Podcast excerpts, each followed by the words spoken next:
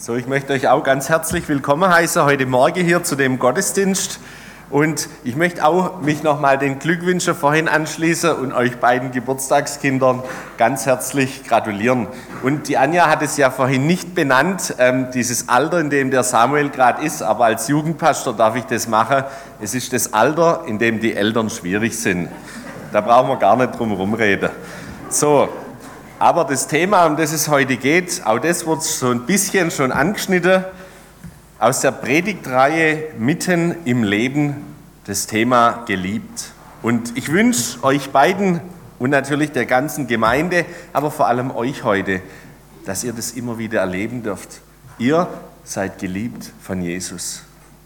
Und ich wünsche euch aber auch, dass ihr euch von ihm verändern lasst. Nicht nur in dem Alter, in dem die Eltern schwierig sind, sondern auch, wenn man schon ein bisschen älter und reifer ist und so seine manche Erfahrung gesammelt hat. Lasst euch verändern. Und ich wünsche euch zum Dritten, hey, dass ihr, ich glaube, bei dir sieht man es ja schon, dass ihr eine Liebe für die Gemeinde bekommt. So, und jetzt starten wir aber durch. Es geht heute um die Geschichte von Jesus und der Samariterin. Äh, von Jesus, ja, zum einen heißt sie und der Samariterin, zum anderen die Frau am Jakobsbrunnen. Ähm, und ich möchte am Anfang mit uns einen Bibeltext lesen. Es ist ein gutes Stück, aber es lohnt sich. Und ich möchte euch Mut machen, vielleicht heute Nachmittag nochmal diesen Text anzuschauen. Der steht in Johannes 4, ab Vers 4. Jesus verließ Judäa und ging wieder nach Galiläa. Er musste aber durch Samarien reisen. Da kam er in eine Stadt Samariens, die heißt Sychar, nahe dem Feld, das Jakob seinem Sohn Josef gab. Es war aber dort Jakobs Brunnen, und weil Jesus nun müde war von der Reise, setzte er sich am Brunnen nieder. Es war um die sechste Stunde. Da kam eine Frau aus Samarien, um Wasser zu schöpfen. Und Jesus spricht zu ihr, gib mir zu trinken. Denn seine Jünger waren in die Stadt gegangen, um Essen zu kaufen. Da spricht die samaritische Frau zu ihm, wie, du bittest mich um etwas zu trinken, der du ein Jude bist und ich eine samaritanische Frau? Denn die Juden haben keine Gemeinschaft mit den Samaritern. Jesus antwortete und sprach zu ihr, wenn du erkenntest die Gabe Gottes und wer der ist, der zu dir sagt, gib mir zu trinken, du betest ihn und der gäbe dir lebendiges Wasser. Spricht zu ihm die Frau, Herr, hast du doch nichts, womit du schöpfen könntest, und der Brunnen ist tief. Woher hast du dann lebendiges Wasser? Bist du mehr als unser Vater Jakob, der uns diesen Brunnen gegeben hat? Und er hat daraus getrunken und seine Kinder und sein Vieh. Jesus antwortete und sprach zu ihr, wer von diesem Wasser trinkt, den wird wieder dürsten.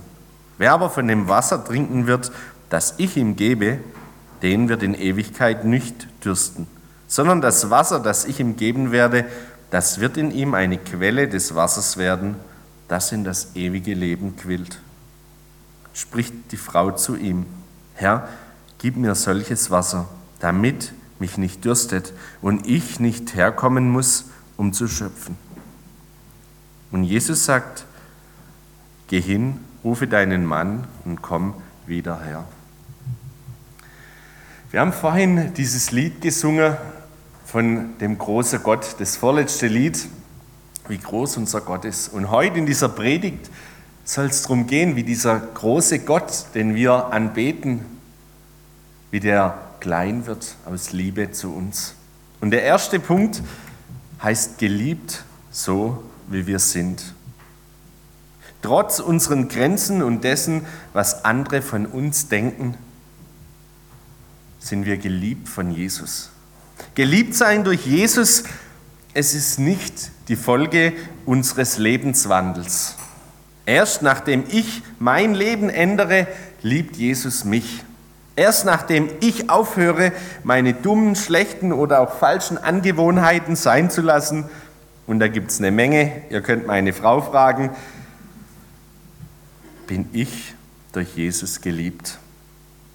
Und wenn wir diese Frau anschauen, ich glaube, die ist so das Sinnbild, das absolut Markante für einen Mensch, der eigentlich Jesu Liebe nicht verdient hat. Diese Frau, sie war verhasst. Und das steht in diesem Text, Jesus, er war müde und er kommt und er setzt sich hin, um einmal durchzuschnaufen. Und dann kommt diese Frau. Aber wenn man überlegt, um die Mittagszeit, wie kann da jemand in so einem Land, wo die Hitze knallt, wo es richtig warm ist, wie kann sich jemand aufmachen, um Wasser zu schöpfen? Das ist ja ganz ungünstig. Ich habe mal als ähm, Jugendlicher einen Ferienjob gemacht in so einer Baumschule und in der prallen Hitze Rosen veredelt. Also da ist man den ganzen Tag auf dem Feld und in gebückter Haltung und veredelt da so Rosen, macht da so kleine Dinger rein das habe ich nicht oft gemacht. Das war mir ziemlich schnell genug, aber diese Frau, sie kommt Tag für Tag an diesen Brunnen, immer zur Mittagszeit, wenn niemand anders kommt. Und es ist bekannt, diese Frau, sie ist verhasst, weil sie unmoralisch lebt, weil sie nicht in das Lebensbild passt, das die Menschen im Kopf haben, was gut und was anständig ist.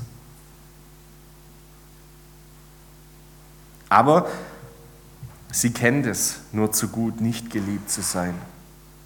Die Pharisäer, bei denen war sie auf jeden Fall unten durch. Vielleicht wäre sie so ein bisschen geliebt von ihnen, wenn sie Jüdin wäre. Vielleicht bei den anderen Frauen so ein bisschen akzeptiert, wenn sie mit einem Mann verheiratet wäre. Ja, dann wäre das was anderes. Aber es ist, wie es ist. Und sie ist geliebt von Jesus nicht als Folge ihres Lebenswandels, sondern geliebt sein von Jesus, es ist die Basis für unser Leben. Seine Liebe kommt nicht durch mein frommes Leben, sondern seine Liebe ist bedingungslos.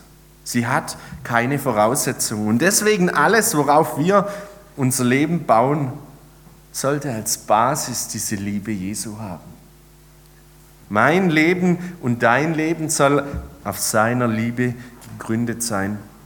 Und euch Jugendlichen und Teens, den Mädels wie den Jungs möchte ich sagen, wenn ich weiß, dass ich von Jesus über alles geliebt bin, dann brauche ich nicht mehr verstellen und anstrengen, dass ich vielleicht von dem anderen Jungen ein bisschen Aufmerksamkeit und Liebe bekomme.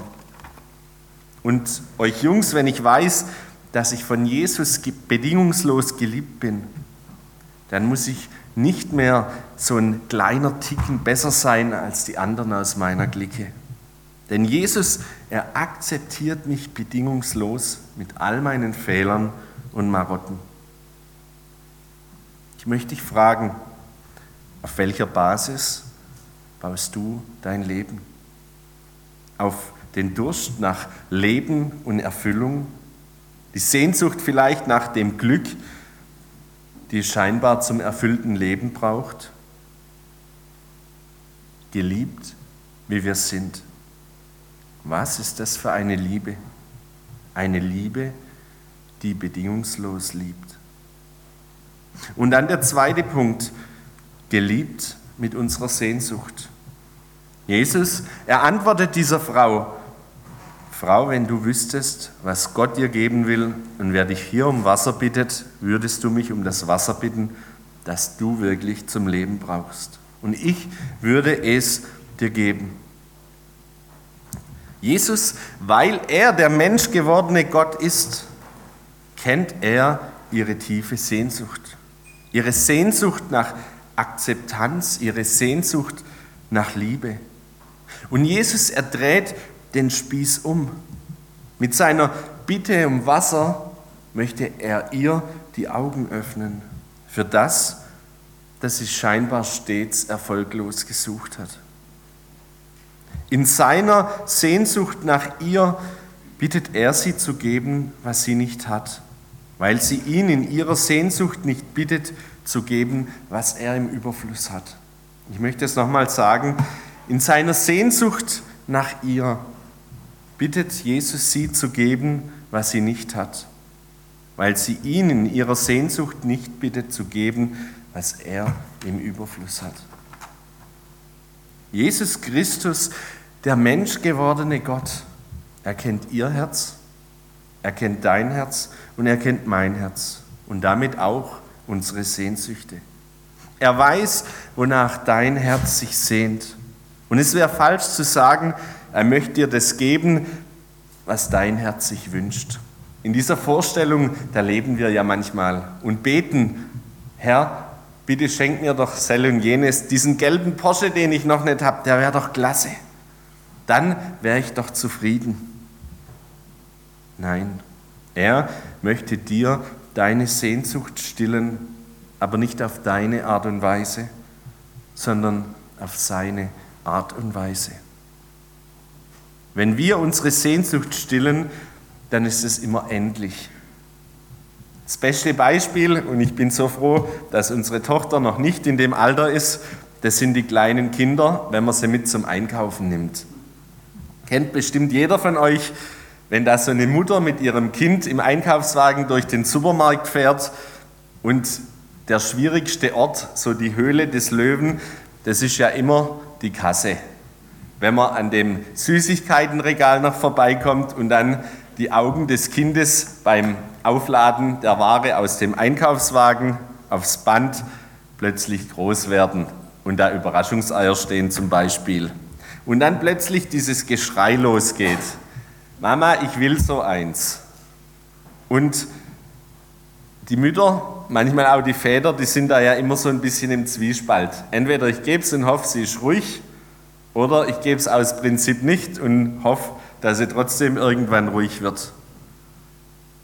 Interessant ist ja, spätestens beim nächsten Supermarktbesuch ist die Sehnsucht der Kinder wieder da. Spätestens an der Kasse, da hätte man halt doch gern wieder eins. Aber wenn es hier heißt, Jesus, er möchte die Sehnsucht stillen, dann ist das nicht so ein Stillen, ja, jetzt sei ruhig, ich gebe dir wieder ein Überraschungsei, dann sind wir beide friedlich. Nein, es ist was Nachhaltiges, das da stillt. Es ist so, wie wenn ein Kind einmal ein Überraschungsei bekommt und dann nie wieder eins braucht. Ein tiefer Frieden, ein Gestilltsein unserer Sehnsucht bis in Ewigkeit. Geliebt mit unserer Sehnsucht. Was ist das für eine Liebe? Eine Liebe, die uns ernst nimmt. Und dann der dritte Punkt. Geliebt trotz unserer Vergangenheit. Und da möchte ich im Text weiterschauen. Jesus er gibt ihr Antwort, nachdem diese Frau ihm sagt, hey, diese, dieses Wasser, das du da hast, das hätte ich gerne. Und sie sagt ganz einfach, damit ich nicht mehr herkommen muss, um zu schöpfen. Sie will eigentlich gar nicht an diesen Ort, aber muss es immer und immer wieder. Und Jesus, er sagt ihr was völlig anderes. Geh und ruf deinen Mann und dann kommt beide hierher. Und diese Frau, und das steht da in den nächsten Versen, und ich finde es so spannend, sie antwortet Jesus, ich habe keinen Mann.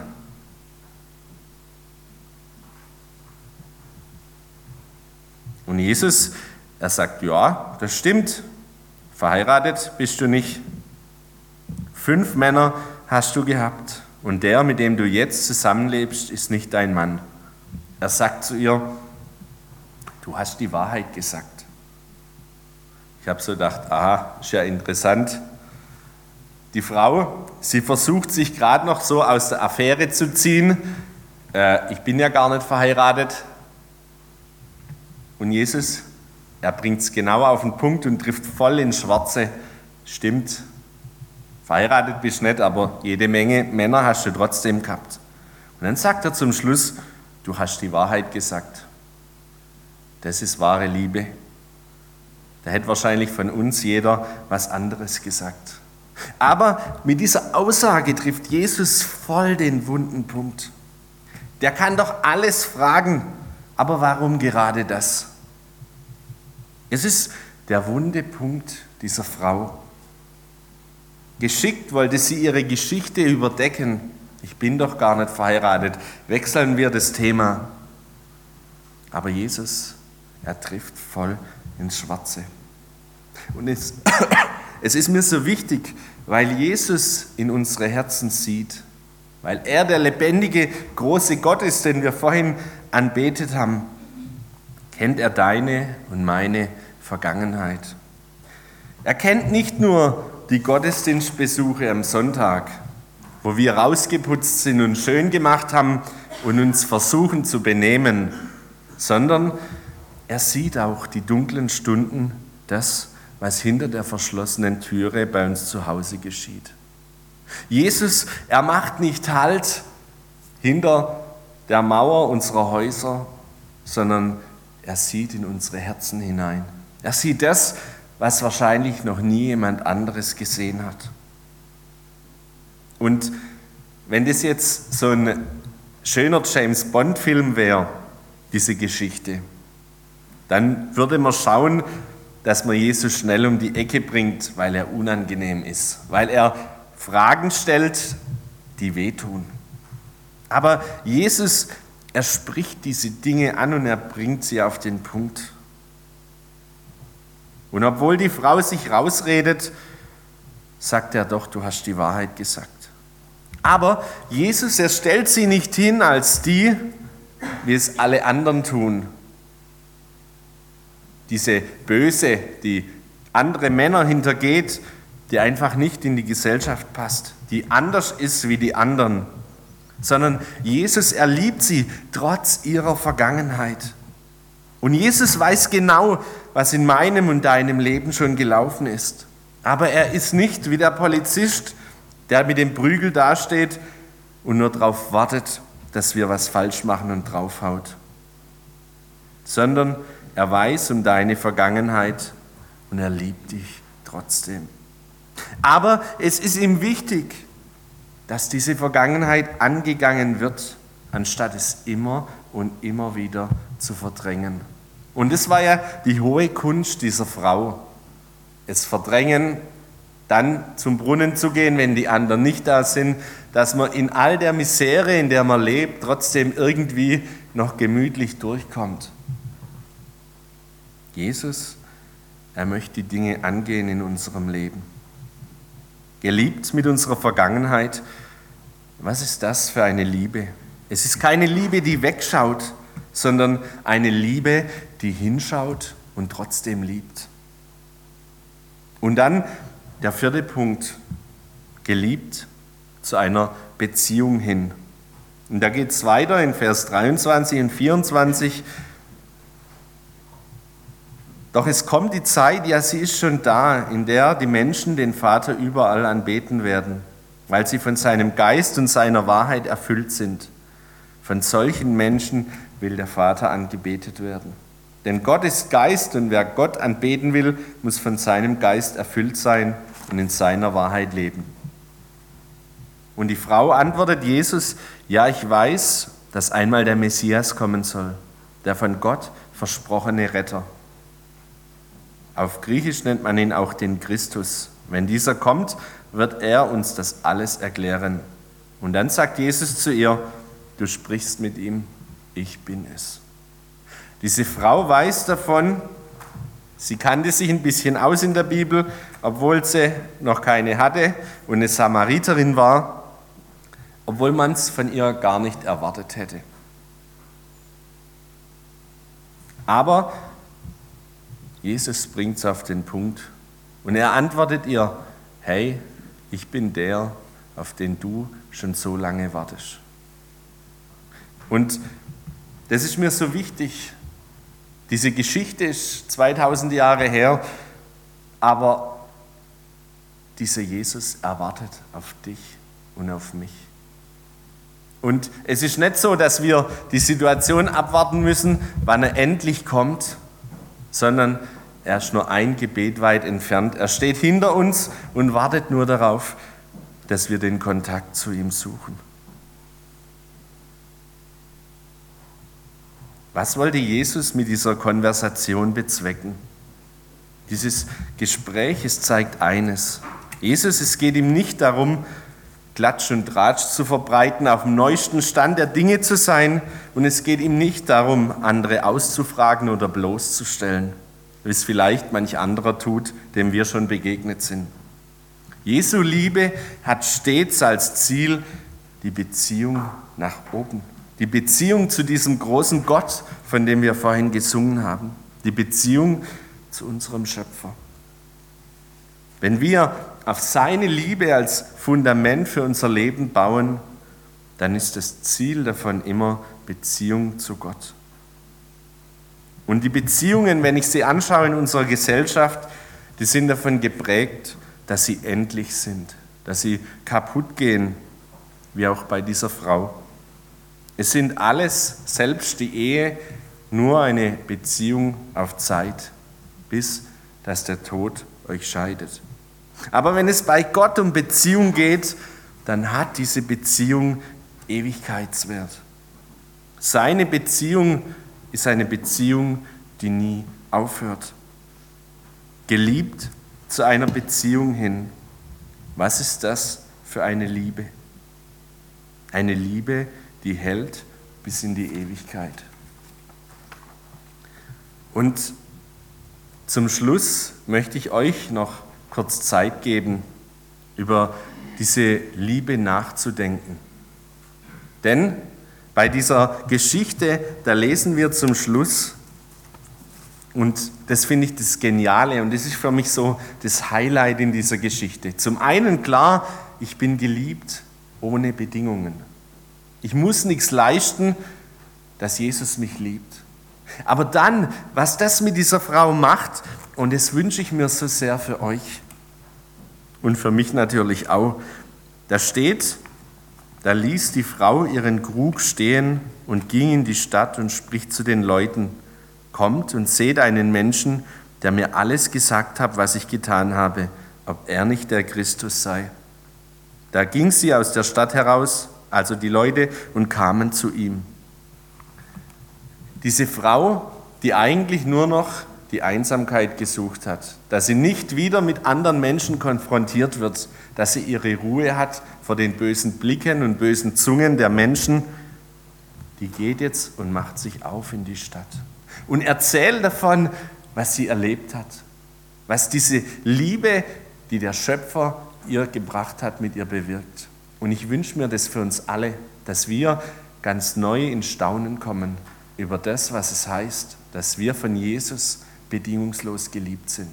Und diese Frau, die eigentlich von jedem verpönt ist, die konnte nicht anders, als allen davon zu erzählen. Und ich habe so gedacht, hey, das ist Gemeinde. Gemeinde als Ort, wo wir gehen, um den Menschen davon zu erzählen, wie sehr wir geliebt sind, trotz unserer Marotten und Fehlern. Und dass dann die Menschen sich aufmachen und diese Liebe selber erfahren. Ich möchte kurz noch eine Zeit lassen, um nachzudenken über diese Liebe, die Jesus dir gibt. Und dann mit einem Gebet abschließen.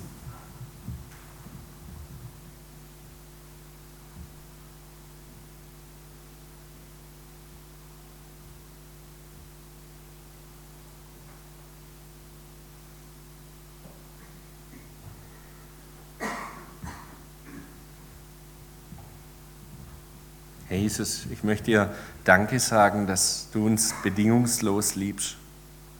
Und du siehst, wie sehr wir oft getrieben sind von Sehnsüchten, von Beschäftigtsein und es uns gar nicht bewusst ist, was es heißt, dass du bedingungslos liebst. Du siehst, wie oft wir uns verstellen, um anderen Menschen zu gefallen, wo wir versuchen, anderen gerecht zu werden und dabei fast zugrunde gehen. Und Herr, ich bitte dich, dass wir heute aufs Neue erkennen dürfen, was es heißt, geliebt zu sein von dir. Dass du keine Forderung an uns hast, sondern dass deine Liebe die Basis ist für eine Beziehung mit dir. Und Herr, ich bitte dich, dass du uns ganz neu in Staunen bringst über das, was es heißt, geliebt zu sein von dir. Und dass das was mit uns macht. Herr, ich danke dir für die Gemeinde hier in Sindelfingen. Und ich danke dir, dass sie so ein Ort ist, wo wir kommen dürfen und auch wieder gehen dürfen, um andere Menschen einzuladen. Herr, hab Dank, dass du uns gebrauchst mit all unseren Fehlern und Marotten. Und hab Dank, Herr, dass du gerade mit uns deinen Weg gehen willst, mit mir und mit jedem Einzelnen hier in dieser Runde. Amen.